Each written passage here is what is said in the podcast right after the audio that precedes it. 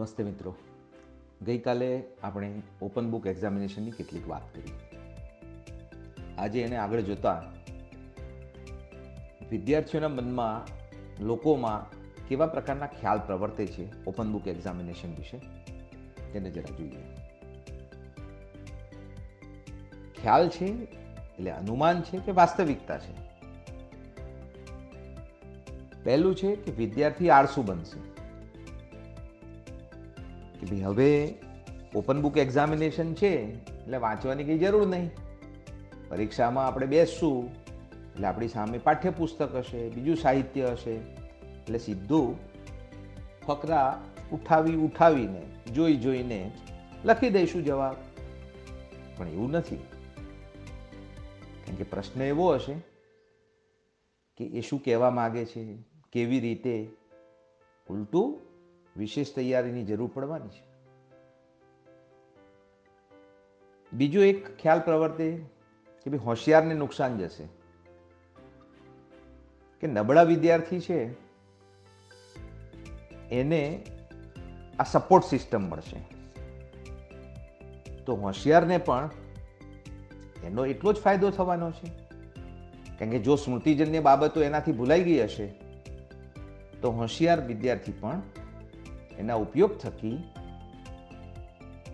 એનો જરૂરથી ફાયદો ઉઠાવી શકે. એટલે હોશિયારને નુકસાન જવાની વાત બનવાની નથી. ત્રીજું છે કે ભાઈ સમય બગડશે. આ ચોક્કસ. સમય બગડે પણ કોના માટે? કે જેમાં અજાણ્યા ગામમાં માણસે ફરી ફરીને ઘર શોધવું પડે એવી સ્થિતિ હોય ત્યારે. વર્ષ દરમિયાન પાઠ્યપુસ્તક વાંચ્યું ના હોય, ભણવામાં ધ્યાન ના આપ્યું હોય, તેના માટે આવી સ્થિતિ થાય. પણ જેને પૂરતી જાણકારી છે, જવાબ આવડે છે, તેના માટે માત્ર ટિપ્સ કે હિન્ટ એટલાની જ જરૂર પડે છે. એટલે સમય બગડવાનો નથી. બધું વાંચવું પડશે. ચોક્કસથી. ઘણી વખતે કે ભાઈ આ છોડી દઈશું. જનરલ ઓપ્શન્સમાં નીકળી જશે. ઓછી મહેનતે પાસ થઈ જઈએ. તો આ ભાગેડુ વૃત્તિ ચોક્કસપણે છોડવાની થશે. ઓપન બુક એક્ઝામિનેશનનો અર્થ એવો નથી કે એમાંથી કેટલુંક તમે છોડી દો. એટલે આ છૂટછાટ નથી, સગવડતા છે. રિલેક્સેશન નથી, ફેસિલિટીઝ છે. એક ખ્યાલ એવો પણ પ્રવર્તે છે કે ભાઈ વિદ્યાર્થી શાળામાં અનિયમિત બનશે. હવે આપણે સૌ જાણીએ છીએ પાઠ્યપુસ્તક હોય કે ઓનલાઈન મોડ હોય કે ડિસ્ટન્સ એજ્યુકેશન હોય, પણ ફેસ ટુ ફેસનું સ્થાન કદી લઈ શકતું નથી. લખેલું છે, પરંતુ સમજવાનું છે. આપણે અગિયાર બાર સાયન્સના પ્રેક્ટિકલમાં જોઈએ જ છીએ. વર્કબુક લઈને પ્રયોગ કરવા બેસીએ છીએ. પણ એનાથી આવડી જાય એવું નથી હોતું. તબક્કાવાર એની મદદથી આગળ વધવાનું હોય છે. એટલે શિક્ષકના માર્ગદર્શન કે સમજ વિના આપણને બધું જ આવડી જશે એવું બનવાનું નથી. કારણ કે પાઠ્યપુસ્તકો અને પ્રશ્નપત્રો, ઓપન બુક એક્ઝામમાં અત્યારે જેમ સમજીએ છીએ, તેવા હોવાના નથી. એટલે પરીક્ષામાં કંઈ બેઠો ઉતારો કરવાનો નથી. ટૂંકમાં, વિદ્યાર્થીએ લખેલા શબ્દો વાંચવાના નથી, તેનો ભાવાર્થ, અર્થ સમજવાનો છે. શિક્ષકની મદદ વિના એ સંભવ બનવાનો નથી. એક માન્યતા એવી પણ છે કે યાદશક્તિમાં ઘટાડો થશે. આપણે જેને યાદશક્તિ કહીએ છીએ, તે હકીકતમાં તો ગોઠણ, ગોખણપટ્ટી છે. અગાઉના વર્ષોમાં આપેલા પરીક્ષાના કયા મુદ્દાઓ આપણને યાદ છે? વર્ષ પૂર્ણ થતાં પરીક્ષા પત્તા ભૂલાઈ જાય. આથી યાદશક્તિમાં ઘટાડો નહીં સ્મૃતિ શક્તિમાં ઘટાડો થશે.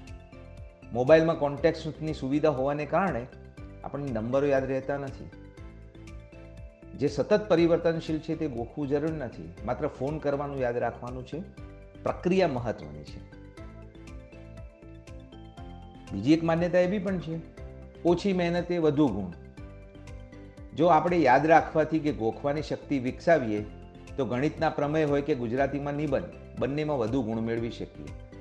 પરંતુ આ વ્યવસ્થામાં પ્રમેયની સાબિતી તર્કના આધારે, નિબંધમાં મૌલિકતાના તત્વને આધારિત એટલે માનસિક શક્તિઓના વિકાસની જરૂર પડવાની છે. એટલે વધુ ગુણ માટે વધુ મહેનત આવશ્યક છે. આથી જ, ઓપન બુક એક્ઝામિનેશન, એટલે ઓબીઈ એ હિતકારક પણ છે.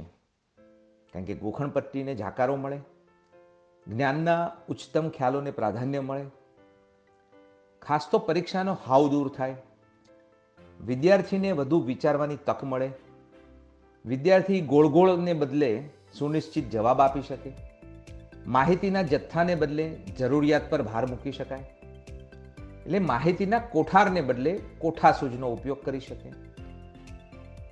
ઇવન મૂલ્યાંકનકાર તર્કબદ્ધ વિચારે. જવાબ વાંચવાની ફરજ પડે. શબ્દો નહીં, તેના ભાવ વાંચવા પડે. વાસ્તવિકતાની નજદીક જવાય એટલે વિચારને મપાય અને શિક્ષણ સાચા અર્થમાં સમજપૂર્વક મળે. હા, એ ખરું કે આના અમલીકરણ આડે અડચણો તો આવવાની જ. સૌથી પહેલી મોટી અડચણ આવે સામાજિક અવરોધ.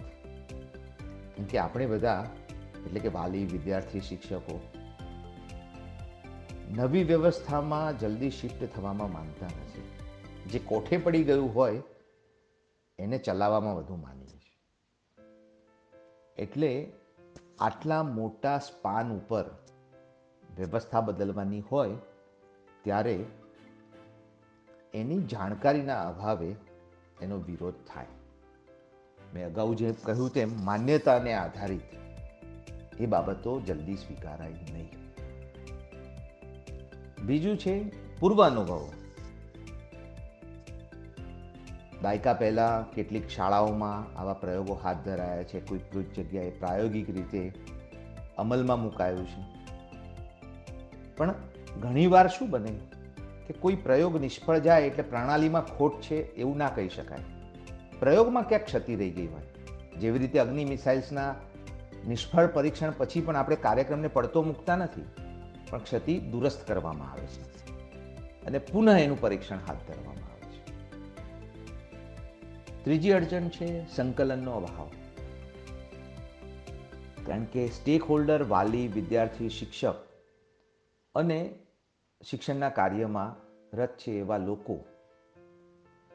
માળખાની જરૂરિયાત, મહત્વ અને સ્વરૂપ એની ગેરસમજ એ વધારે મુશ્કેલી ઊભી કરે છે. ચોથો મુદ્દો છે વ્યાપ. જ્યારે આપણે માસ લેવલે આવા મુદ્દાઓને હાથ ધરવાના હોય ત્યારે પૂરતી તૈયારી અને માનસિકતા આટલા મોટા માસ ઉપર પ્રયોગ કરવું ખૂબ કપરું કામ છે. એટલે વ્યાપ વિશાળ હોય અને સમય ઓછો હોય તૈયારી અને માર્ગદર્શન યોગ્ય ના અપાયું હોય, ત્યારે મુશ્કેલીઓ ઊભી થતી હોય છે. એના પછીનો મુદ્દો છે સંસાધનોનો અભાવ. કારણ કે પાઠ્યપુસ્તક અને પરીક્ષા અને શિક્ષક એના ટ્રાન્ઝેક્શનમાં છે. એટલે ઓએમઆર પદ્ધતિથી પરીક્ષા લેવાની હોય, તો પાઠ્યપુસ્તકોની રચના અને પ્રશ્નપત્રોની રચના એને આધારિત સેટ કરવી પડે. તો જ અમલીકરણ સરળતાથી થઈ શકે. પછીનો મુદ્દો છે વહીવટી મુશ્કેલીઓ. નીતિ વિષયક નિર્ણય લેવાતો હોય, પણ અમલીકરણમાં આપણે છેક છેડા સુધી પહોંચવું હોય, ત્યારે વચ્ચેના લીકેજ અથવા તો જે તાલીમના મુદ્દાઓ છે, જાણકારીના મુદ્દાઓ છે, એ સમગ્ર લોકોને એક સરખી રીતે સમજાય, તો જ એ બાબત સરળતાથી હેન્ડલ કરી શકીએ. આનો મતલબ એવો નથી કે આપણે આ વિચારને આગળ વધવા ના દઈએ. ચોક્કસપણે અમલીકરણ થઈ શકે. પણ અમલીકરણ પહેલાં આપણે કેટલીક બાબતો આયોજનમાં મૂકવી પડે.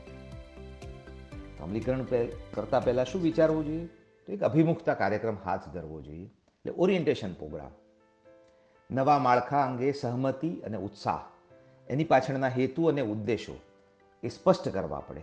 પરિસંવાદ અથવા કાર્યશાળાના માધ્યમથી આ બાબતને આપણે સમજાવવી પડે. વિદ્યાર્થીઓ કયા પ્રકારનું સાહિત્ય એ પરીક્ષા ખંડમાં લઈ જઈ શકશે? એટલે ભણવાથી માંડીને પરીક્ષા ખંડ સુધીની વ્યવસ્થાઓ એ પ્રીડિફાઈન કરવી પડે. પ્રશ્નપત્રની રચના મલ્ટિપલ સેટ જેમાં બહુ વિકલ્પ પ્રકારના પ્રશ્નો હોય ત્યારે વિકલ્પના ક્રમો પણ બદલવા પડે. એટલે મૂલ્યાંકનના હેતુ સ્પષ્ટ કરીને પ્રશ્નપત્રની રચના કરવી પડે. માનસિકતામાં બદલાવ લાવવો પડે અને જ્ઞાનના ઉચ્ચ ક્ષેત્રો માટે આ પ્રકારના પ્રશ્નો પૂછવામાં આવે છે. નહીતર તો કોર્સ બહારનું પૂછાયું, કોર્સ બહારનું પૂછાયું. એવી બૂમો આપણને સાંભળવા મળે. એનાથી પણ વધારે મહત્વનો મુદ્દો છે માન્યતાનો. કારણ કે કોઈ એક પ્રણાલી, કોઈ એક રાજ્ય અથવા તો કોઈ એક વ્યવસ્થામાં અમલી બનાવી હોય, તો તેના પરિણામોની વૈધ્યતા અને વિશ્વસનીયતા, ઉચ્ચ અભ્યાસ કે નોકરીમાં મુશ્કેલ ના ઊભી કરે, એની પૂરતી કાળજી રાખીને એને નિયમિત કરવી પડે. વિદ્યાર્થી અને શિક્ષકોને તાલીમ થકી આપણે જો તૈયાર કરીએ, તો મને એવું લાગે છે કે ઓપન બુક એક્ઝામિનેશનના પ્રયોગો ઘણી જગ્યાએ હાથ ધરી શકાય. હા, એવું બને કે જાહેર પરીક્ષાઓ દસમા અને બારમા ધોરણની પરીક્ષાઓમાં આપણે હાથ ન ધરી શકીએ. બધા જ વિષયોમાં હાથ ન ધરી શકીએ. બધા તબક્કાઓમાં હાથ ન ધરી શકીએ. પરંતુ ઓપન બુક એક્ઝામિનેશન એ પ્રયોગને અમલમાં મૂકવાનું કામ આપણે શું શિક્ષકોએ ઉપાડવાનું છે. એ આપણે વર્ગખંડમાં આપણા વિષયની પરીક્ષા લઈએ, એટલે સીસીઈમાં પરીક્ષા લેતા હોઈએ, સત્રાંત પરીક્ષા લેતા હોઈએ, શાળા કક્ષાએ પરીક્ષા લેતા હોઈએ કે યુનિવર્સિટીમાં કોઈ એક ફેકલ્ટીની એક્ઝામ આપણે લેતા હોઈએ, ત્યારે આવા પ્રયોગો ચોક્કસપણે કરી શકીએ. આવા કેટલાક પરીક્ષણ અંગેના પ્રયોગોની વાત આવનારા સમયમાં આપણે કરતા રહીશું. ત્યાં સુધી આવજો.